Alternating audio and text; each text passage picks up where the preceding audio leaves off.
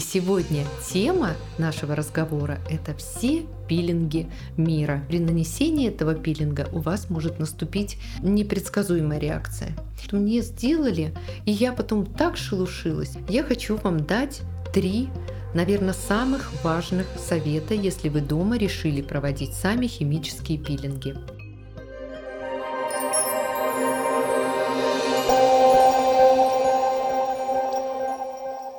Здравствуйте, я Ирина Ткачева, косметолог-эстетист, основатель школы эстетики лица, клинический тренер по аппаратным методикам и эксперт либридерм и мой подкаст «Сама себе нежность». В нем мы поговорим об уже устоявшихся протоколах и новшествах в косметологии. Я познакомлю вас с врачами, о которых вы уже слышали, а о некоторых вы узнаете только в моем подкасте. И сегодня тема нашего разговора – это все пилинги мира.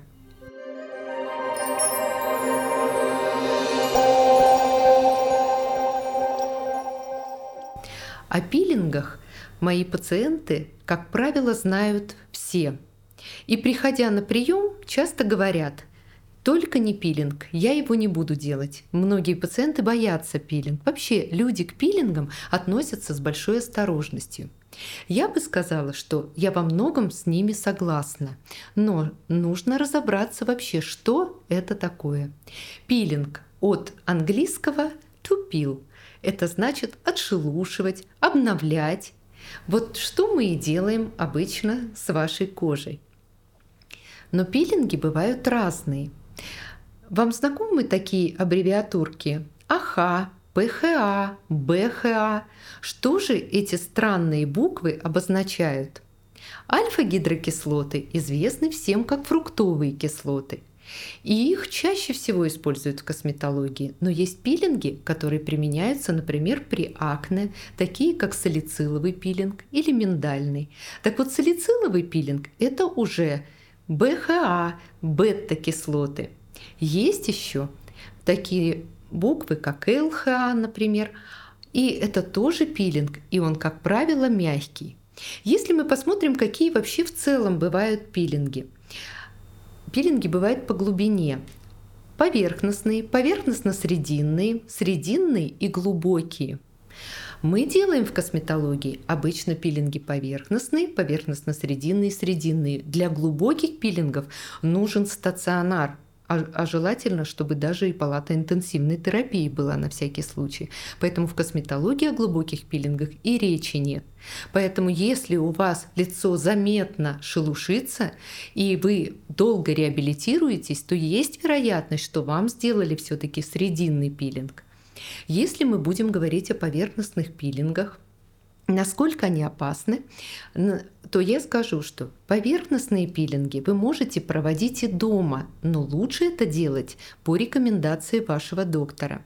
Срединные пилинги исключительно профессиональная процедура. Не надо даже браться за них в домашних условиях, потому что вы можете создать такую агрессию, после которой будете плохо реабилитироваться, и у вас может наступить осложнение. Одно из первых осложнений – это посттравматическая гиперпигментация. Какие кислоты у нас есть по названиям? Молочная, миндальная, винная, лимонная. А также у нас есть, например, такие как кислоты трихлоруксусная. Это уже само название даже говорит о том, что, наверное, не стоит трихлоруксусную кислоту использовать дома, потому что явно это будет более сильный пилинг.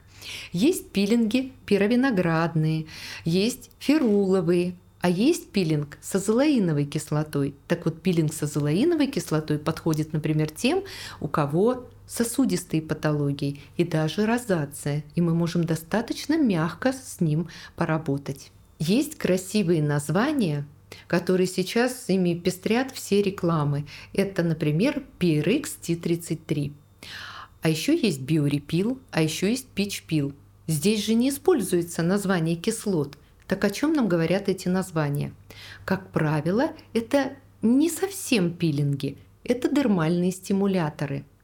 И с ними нужно быть тоже аккуратными. Не нужно покупать их в домашние условия. Да, можно их купить на стороне, иногда даже это делают мои коллеги. Я не знаю почему, зачем они продают профессиональные пилинги домой. Это просто опасно. Но можно провести эти пилинги в профессиональных условиях практически для любого типа кожи. Осторожными нужно быть с пилингом, например, PRX T33, потому что там есть еще и перекись водорода. И трихлоруксусная кислота имеет такую форму, которая смягченная более, но в сочетании с перекисью водорода, если у вас кожа поврежденная или крайне чувствительная или сосудистая, то при нанесении этого пилинга у вас может наступить ну, непред, непредсказуемая реакция. То есть даже эти пилинги, которые мы называем дермальные стимуляторы, мы должны делать при цельном а, кожном покрове, то есть без повреждений, без нарушенных барьерных функций. Какое у нас бывает после пилингов шелушение? Оно может быть крупнопластинчатым, среднепластинчатым, может быть муковидным. Крупнопластинчатое шелушение обычно свойственно пилингам, которые все-таки стремятся к срединным. Это более агрессивные пилинги, и их нужно обязательно проводить только в профессиональных условиях, только со своим косметологом, и там есть период реабилитации, который, который должен пройти специ... Э, пациент вместе со специалистом, то есть только под наблюдением доктора и с назначенными средствами для домашнего ухода. Для домашнего ухода можно применять как профессиональные средства, если вам их дал косметолог, либо приобрести их, например, в аптеке. Для этого тоже есть средства для восстановления. Например, я часто рекомендую средства на, э, из либридерм, например, э, церафовид церафовид. Бальзам церафовид хорошо восстанавливает после пилингов и даже срединных пилингов. А сейчас даже появилось а, такая, такое направление, как аллерсан. Если, например, у нас пациенты склонны а, к аллергии, то в липидерме как раз для этого и создана линеечка, которую можно использовать пациентам со склонностью к аллергическим реакциям. Можно ли делать пилинг вообще с аллергией? А, я скажу так можно делать, но у нас должен быть период ремиссии. У нас же аллергия не на пилинг. У нас аллергия может быть как, например, на продукты, так и сезонная какая-то аллергия. У нас есть холодовая аллергия. И вот если у нас есть склонность в этом случае, мы, во-первых, делаем ремиссию. Мы не делаем, когда кожа находится в раздражении, в шелушении. Мы делаем только на здоровую кожу и желательно ее готовить. В профессиональных программах всегда предусмотрена подготовка к пилингу. А вот дома пациенты себе этого не делают. А это очень большая ошибка. Я дам несколько советов, как подготовиться к пилингу. Если вы решили в домашних условиях проводить пилинг, то вам нужно будет обязательно купить либо тоник с кислотами – содержанием кислот, называется тонер эксфолиирующий, либо сделать дома какие-то слабые пилинги. Например, это может быть невысокий процент а, альфа-гидрокислот, например, молочная кислота. Почему я говорю о маленьком проценте? Потому что если у нас только выше процент, и молочная кислота может нам нанести ущерб коже и создать очень неприятные условия для восстановления, и мы будем долго реабилитироваться. А, в свое время а, одна из марок даже сняла 80% молочной кислоты с производства, потому что не всегда даже косметологам удавалось этот пилинг провести мягко. Поэтому в домашних условиях мы используем только низкопроцентные кислоты, а еще играет роль и pH. То есть помимо того, что у нас есть а, кислоты, процент кислот еще есть и pH.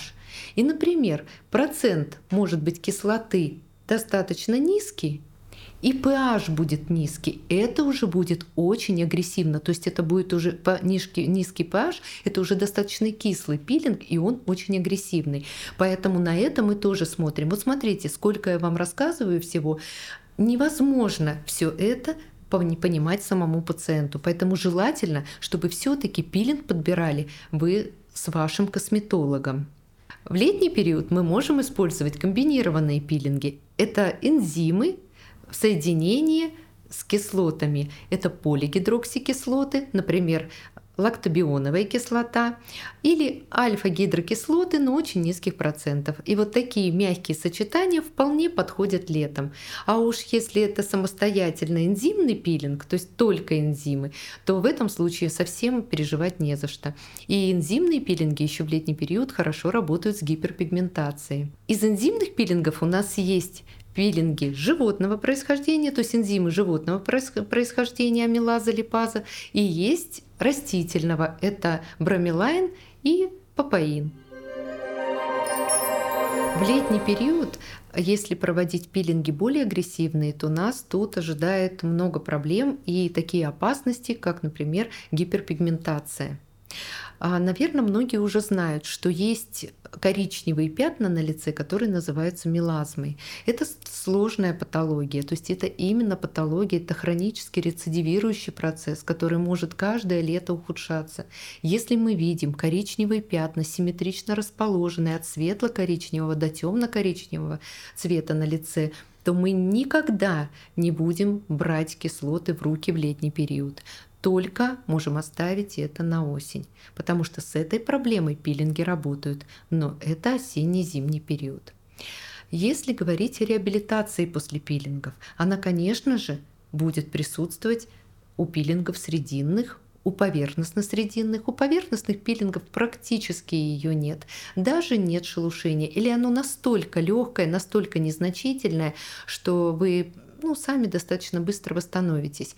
Если же нам требуется реабилитация, то, как правило, на третий день начинается шелушение, на пятый заканчивается. И в эти сроки мы ухаживаем специальными средствами. Как правило, это не те средства, которые вы пользуетесь в повседневной жизни. Это могут быть кремы, содержащие липиды или кремы, содержащие больше увлажняющих, успокаивающих компонентов. То есть уход ваш будет отличаться, поэтому его нужно будет обязательно пересмотреть. И если вы дома решили проводить, то э, пилинги самостоятельно, особенно химические, то заранее подготовьте эти препараты, чтобы у вас было и увлажнение, и вы могли чем успокоить кожу, и чем подпитать в случае, если сухость.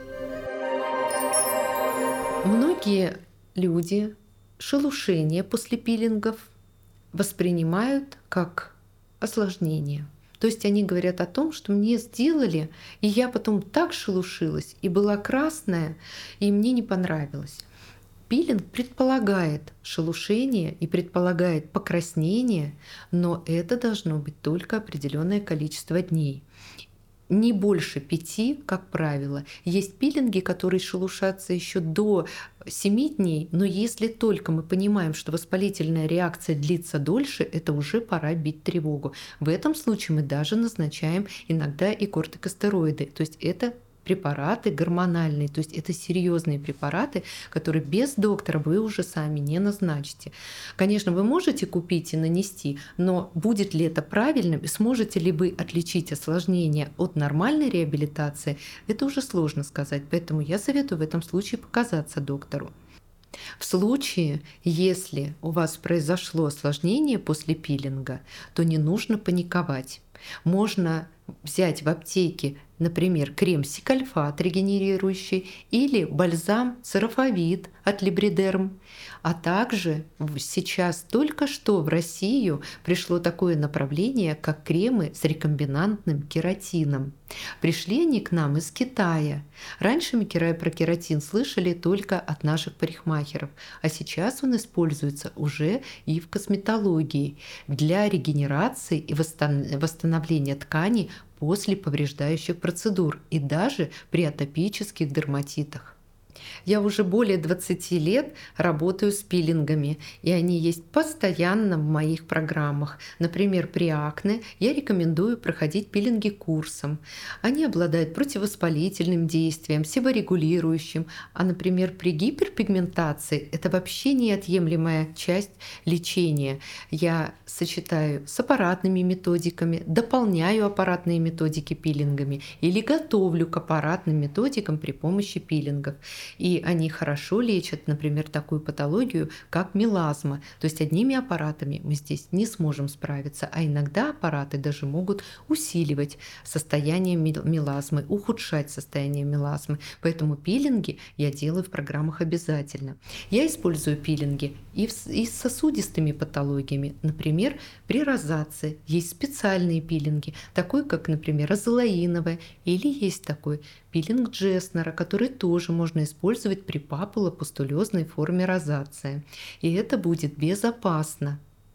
При акне я пилинги использую в программах курсами. Они способствуют регенерации, работают с гиперпигментацией, работают с застойными э, проявлениями акне, пост, постакне, а также с воспалениями. То есть непосредственно с воспалениями при акне работает, например, салициловый пилинг очень хорошо. Миндальный же пилинг будет обладать э, мощным антибактериальным действием. И я тоже использую его именно при акне. Мы поговорили с вами о пилингах, которые имеют аббревиатуры АХ, БХ, ПХ, ЛХ, ТСА. И теперь мы понимаем, что, например, в АХ-кислоты входят молочная кислота, миндальная кислота – это альфа-гидрокислоты. БХ – это салициловая кислота, это бета-гидроксикислоты. Полигидроксикислоты – это, например, лактобионовая кислота, а ТСА – это трихлоруксусная кислота. Но еще есть пилинги, такие как ретиноловый. Это прям отдельное направление. И проводят эти пилинги редко. Интервалы между этими пилингами составляют не менее трех месяцев. Не нужно чистить с этими пилингами, потому что тут мы получаем очень хорошее отшелушивание и воздействуем на возрастные изменения, на морщины, на гиперпигментацию. У нас улучшается текстура кожи, она уплотняется, кожа становится светлой, более гладкой, и мы видим явное улучшение качества кожи после этого пилинга.